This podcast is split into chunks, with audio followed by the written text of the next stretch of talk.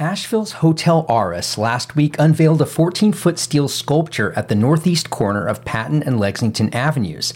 That sculpture was conceived and designed as an homage to street performers. But rather than feeling honored, some street performers suspect the sculpture was actually designed to push them out of one of downtown's prime performance spots.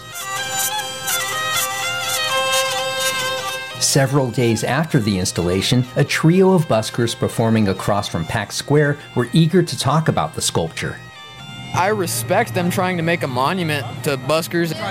In a spot that buskers actively play at. Yeah. Like the irony is just so strong and ridiculous. They should tear down that sculpture and put a plaque on the wall to show their support for buskers and dedicate that stage for buskers.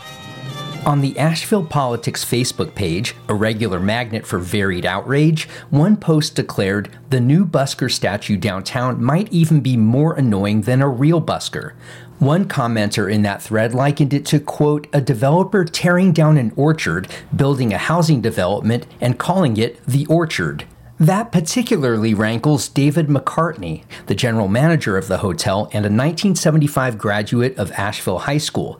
He said the hotel, which features nearly two dozen original works from regional artists inside the building, regularly hires performers for the patio facing Merriman Avenue, some from the busking community. It's a much better place on the east side financially for them, performance wise for them. It's certainly good for us to have a local busker on our patio.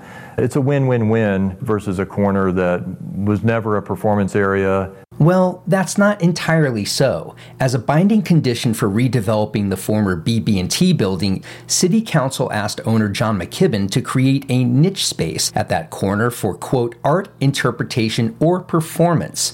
Until last weekend's installation, that bare elevated niche attracted buskers, the occasional skateboarder, and during the summer's Black Lives Matter protests, some graffiti.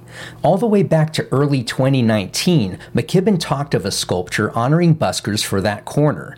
Asheville artist Chuck Buursema created the giant lattice stainless steel djembe drum that serves as a pedestal for three musicians a fiddler, jug blower, and washboard scraper that Charlotte artist Ash Knight welded from a collage of steel strands and musical notes. Andrew Fletcher is a pianist, longtime busking advocate, and vice chair of Asheville's Downtown Commission. The hotel hired Fletcher to perform after the sculpture's unveiling. There is a sad irony in seeing buskers represented in art, but not in life on that corner. But what I think it really does is highlights the need to not rely on busking on private property and to deliver the sort of sidewalk and amenities needed for busking on public property. The artist Ash Knight said he and Buursema were unaware buskers had performed on the site before installing their work. Our intention in creating the work is obviously we want to celebrate those folks that are out there performing. Hopefully this sculpture will bring some good things and maybe even increase the awareness that buskers need spaces. Hotel manager David McCartney. We want to be engaged in Asheville. This is my childhood home. I want this hotel to be uh, something that people are proud of to walk by and know that we're a part of the community. In a separate but related issue, residents of the owned condominiums on the upper floors of the building are working with city staff and Fletcher to update the city's noise ordinance. I'm Matt Peiken, BPR News.